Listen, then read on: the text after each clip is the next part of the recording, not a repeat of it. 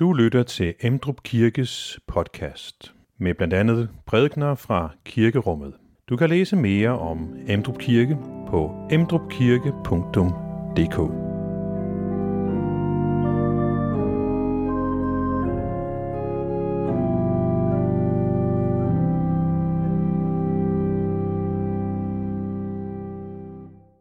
I dag skal vi være sammen om den vel nok mærkeligste lignelse, som Jesus fortæller.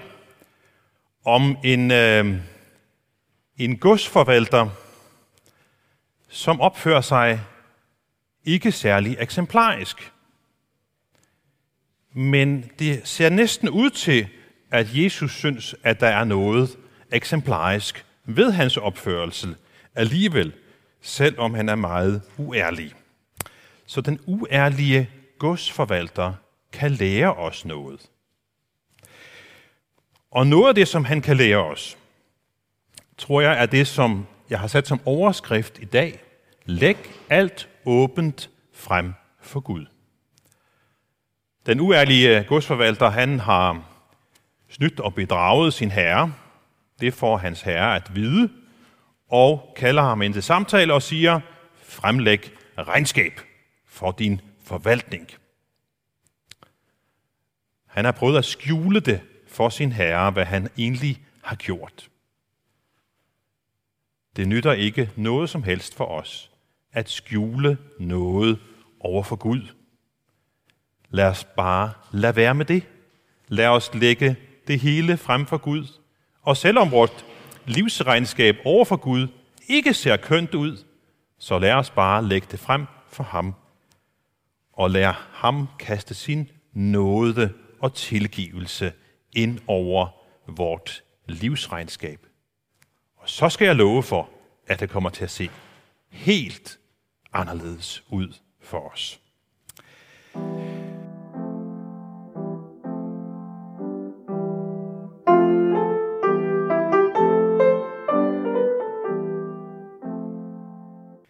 Jesus sagde også til disciplene, der var en rig mand, som havde en godsforvalter. Om ham fik han under hånden at vide, at han øslede hans ejendom bort. Så tilkaldte han forvalteren og spurgte, hvad er det, jeg hører om dig? Aflægge regnskab for din forvaltning, for du kan ikke længere være forvalter. Men forvalteren spurgte sig selv, hvad skal jeg gøre? Nu, da min herre tager min stilling fra mig, grave har jeg ikke kræfter til. Tikke skammer jeg mig ved. Nu ved jeg, hvad jeg skal gøre, for at folk skal tage imod mig i deres huse, når jeg bliver sat fra bestillingen. Han kaldte så sin herres skyldnere til sig en for en og spurgte den første, hvor meget skylder du, min herre? 100 ankre olie, svarede han. Forvalteren sagde, her er dit gældsbevis. Sæt dig straks ned og skriv 50.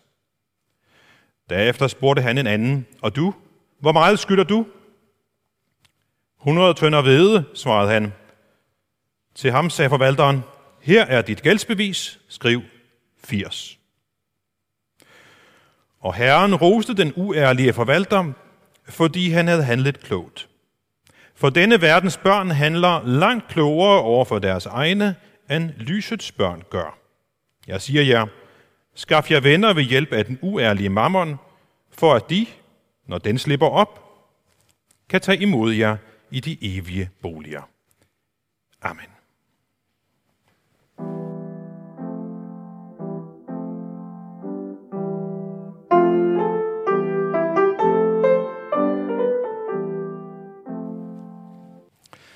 Som jeg nævnte i indledningen, så er det her nok Jesu mærkeligste historie. I historie om underslæb og bedrageri. Og det, der er tankevækkende, det er, at den slet ikke er urealistisk.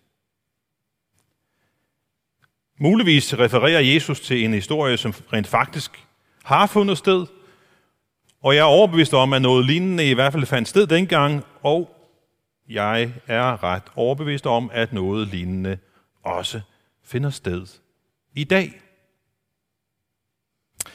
Lad os prøve at, at se lidt nærmere på den her fortælling. Vi har først den her rige mand. En rig mand, en, en godsejer.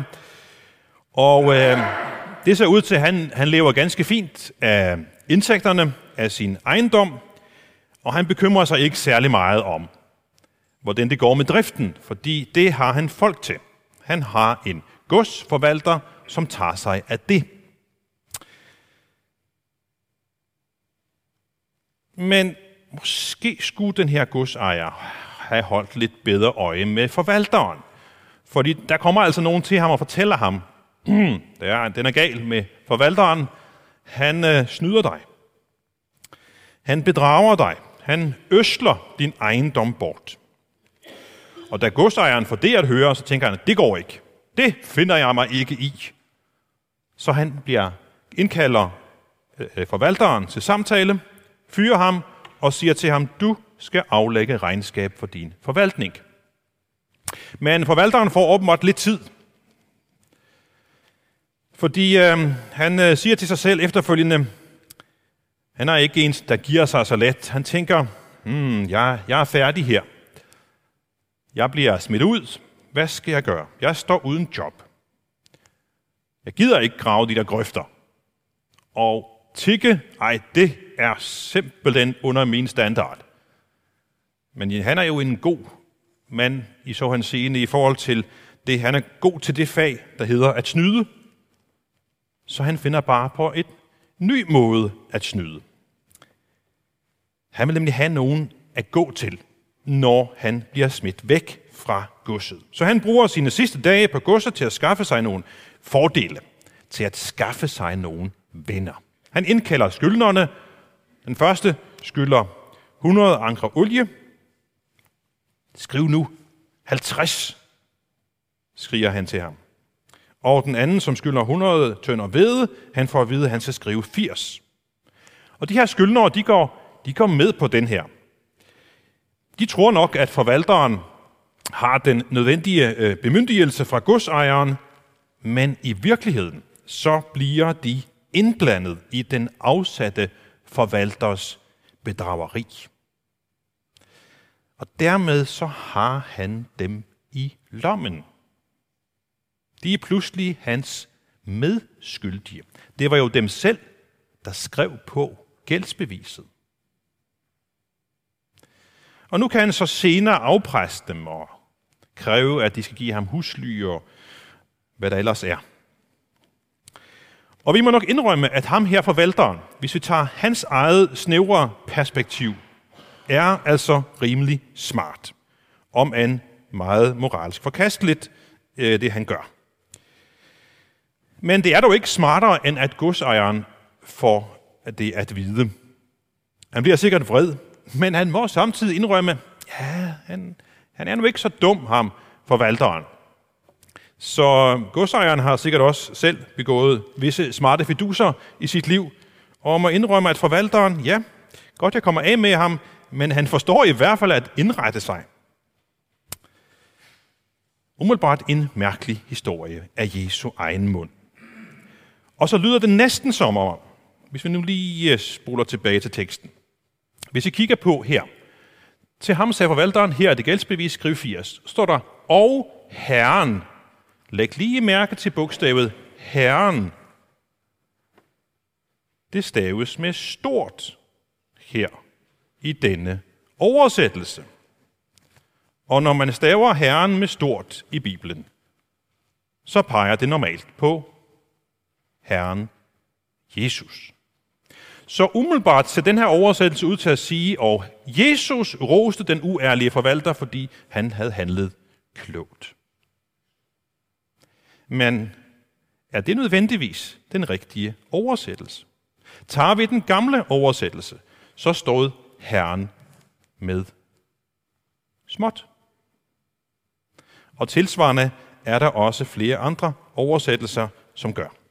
Så jeg vil sige, at det er det med småt, der er den bedste oversættelse. At ham, der roser, det er den, altså godsforvalteren, som, øh, undskyld, godsejeren, som godsforvalteren kalder for sin herre.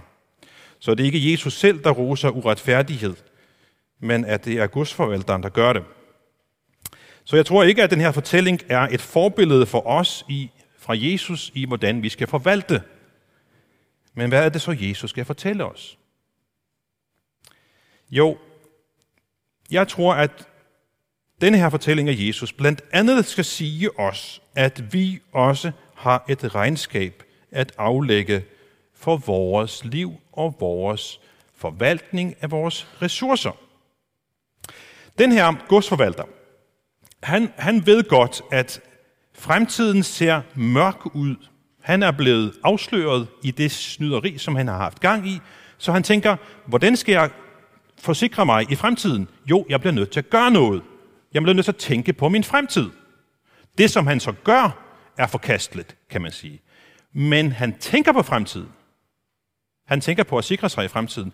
Han er ikke tankeløs med henblik på sin fremtid. Og det samme skal vi heller ikke være med henblik på vores fremtid. For en dag skal det også lyde til os, aflæg regnskab for din forvaltning. I den indledende bøn, så bad vi, at Gud må opvække vores hjerter. Altså, at Gud må gøre noget i vores hjerter. Hvad er det, han skal gøre? Jo, i bønden bad vi, så vi gavmildt og gerne giver andre mennesker del i det, som Gud har velsignet os med. Altså det, vi har fra Gud, skal vi gavmildt og gerne give videre til andre. Hvorfor? Jo, for at vi, fortsætter bønden, må findes at være tro forvaltere af Guds goder. Så det er hensigten. For at vi må findes at være tro forvaltere. Hvornår er det, vi skal findes at være tro forvaltere? Og hvad er konsekvensen af, hvis vi ikke gør det? Det kommer først. Og ikke i evighed skal være overladt til os selv, når vi afsættes fra vor forvaltning og stilles for Guds domstol. Gud er vores Herre. Ligesom den rige mand var godsforvalterens herre. Godsforvalteren skal aflægge regnskab over for sin herre, godsejeren. Vi skal aflægge regnskab over for vores herre, Gud. I en anden af Jesu lignelser, som også handler om ejendom og rigdom, så har vi også en rig mand. Vi hører om hans marker. De giver enormt meget korn. Og så kan man tænke, jeg har alt for meget korn. Jeg kunne bare give det til nogle andre. Nej, det tænker han slet ikke. Jeg har for meget korn, mine lader er for små, jeg må bygge nogle større lader. Jeg skal beholde det hele til mig selv, tænker den rige bonde. Og han siger til sig selv, så min ven, du har meget gods liggende, nok til mange år, slå dig til ro, spis, drik og vær glad. Hvad er Jesu kommentar? Jo, din tåbe. Din tåbe, siger Jesus i lignelsen. Den rige bonde glemte, at det er menneskers lod at dø en gang og derefter dømmes.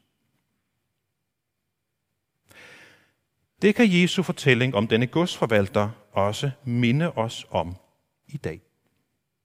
Og derfor er det også en påmindelse til os om at søge Herren, mens han findes, at søge ham i nådens tid og ikke vente til det bliver for sent.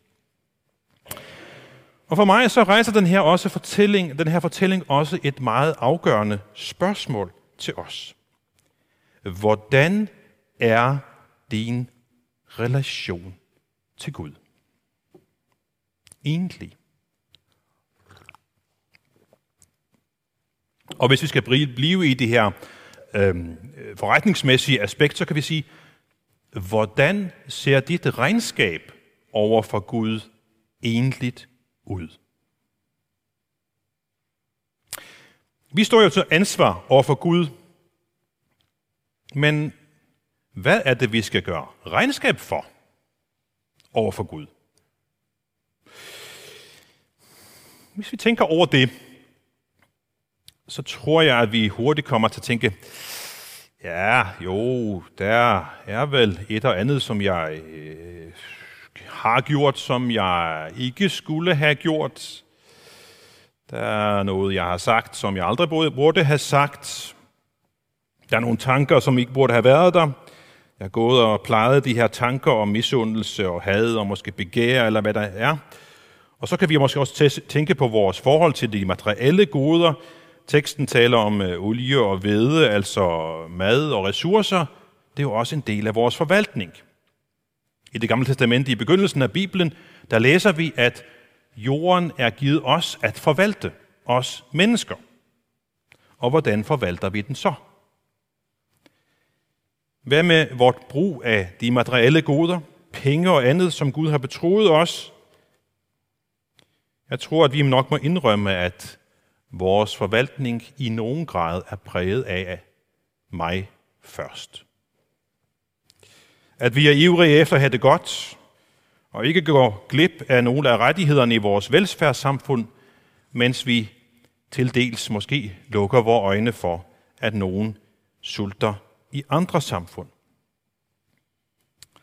Og når vi taler om vores regnskab over for Gud, så er det også nærliggende at tænke på, hvor meget har jeg givet til Guds rige?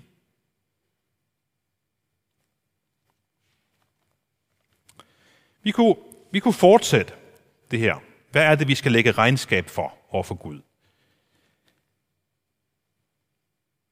Måske prøver vi så at sige, lad, lad os reducere problemet og sige, jamen det der, det, det mente jeg ikke så slemt. Eller det der, jamen alle andre gør det også. Det er sådan nogle undskyldninger, som, som Gud helt fra skabet syndefaldets dag har hørt fra menneskets mund. Hvad var svaret, da Gud konfronterede de første mennesker? Jamen, det var slangen, der forledte mig. Og Adam, han giver skylden til Eva, og så videre. Forholdene var vanskelige. Det var nogen, der lokkede mig. Det nytter ikke at komme med dårlige undskyldninger. Det nytter ikke at fuske med papirerne. Det nytter ikke at gøre som den uærlige forvalter og forsøge at inddrage andre og sige, jamen alle de andre gør det også. Over for Gud nytter det ikke. Vi står til et personligt ansvar over for Gud. Vi mennesker, vi kan gøre rigtig mange gode ting over for hinanden. Vi kan hjælpe hinanden, også når det handler om fællesskabet med Gud. Det er jo hele konceptet med det at gå i kirke, er, at vi støtter hinanden i at tro på Gud.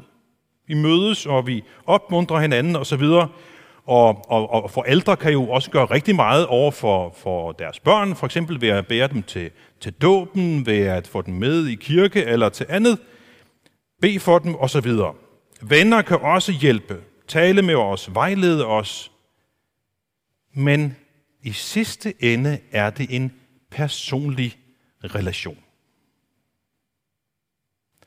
Selv curlingforældre kan ikke træde i stedet for sine børn i deres relation til Gud. Hvad skal vi så gøre? Jo, endnu en gang, så kan vi bruge den uærlige godsforvalter. Ikke som et forbillede, men som et negativt forbillede. Det han gør, han prøver på en måde at øh, lave nogle smarte manøvrer for at skjule det, han har, har gjort. Og det øh, kan der lykkes i nogle tilfælde, men når vi har med Gud at gøre, så er der noget helt andet, vi skal gøre. Vi skal lægge alt åbent frem for ham. Vores livsregnskab er ikke pænt i perspektiv over for Gud. Det er der ingen, der har et pænt livsregnskab over for Gud. Men lad ham bare se det. Han ved det. Han kender alle detaljerne i det. Det nytter ikke at skjule noget over for Gud, og alligevel så prøver mennesker på det. Lad være med det. Læg bare alt frem for Gud. For Guds riges grundlov, det er den, som bekender for tilgivelse. Og ved tilgivelsen bliver synderne skjult i Guds nåde. I salme 32 læser vi, Lykkelig den, hvis overtrædelser er tilgivet, hvis sønder er blevet skjult. Lykkelig det menneske, som Herren ikke tilregner skyld, og i hvis sind der ikke er svig.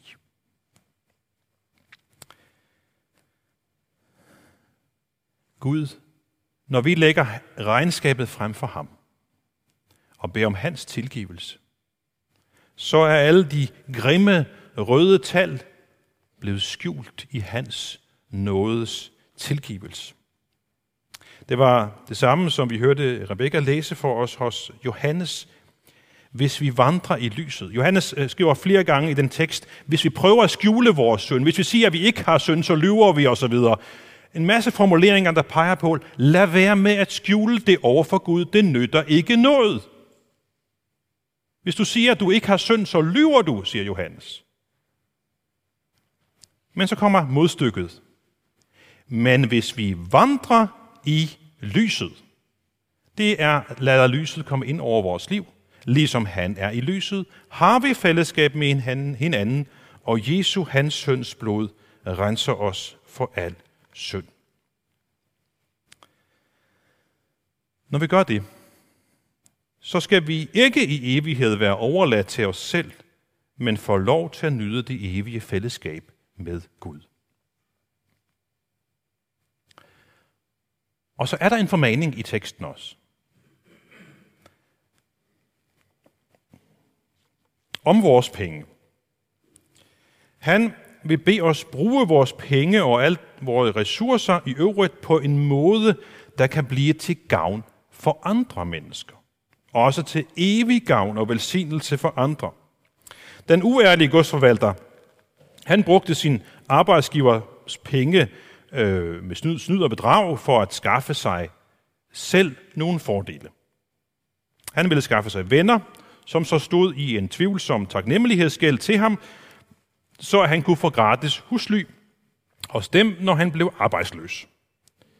Jesus minder os om, at det er muligt at skaffe sig venner på en helt anden måde.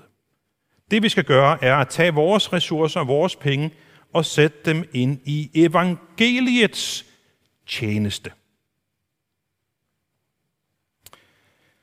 Vore penge, vores ressourcer kan tages i evangeliets tjeneste. Penge er der i og for sig ikke noget særligt ved at eje.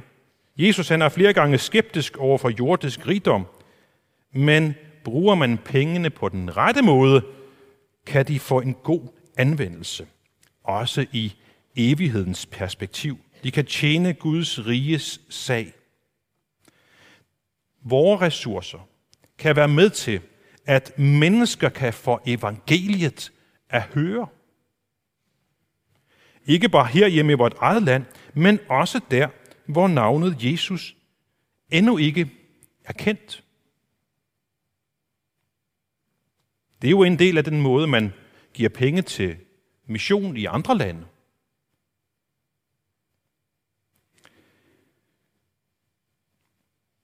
Det kan på den måde knytte nogle bånd til kendte eller ukendte venner.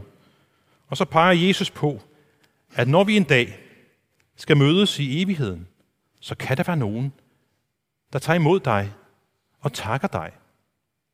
Netop for, at du med dine ressourcer var med til at stille dem i evangeliets tjeneste.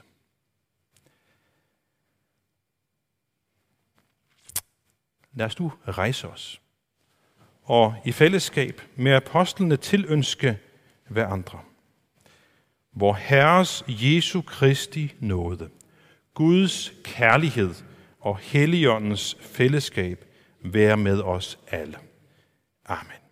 Find flere podcast og læs mere på emdrupkirke.dk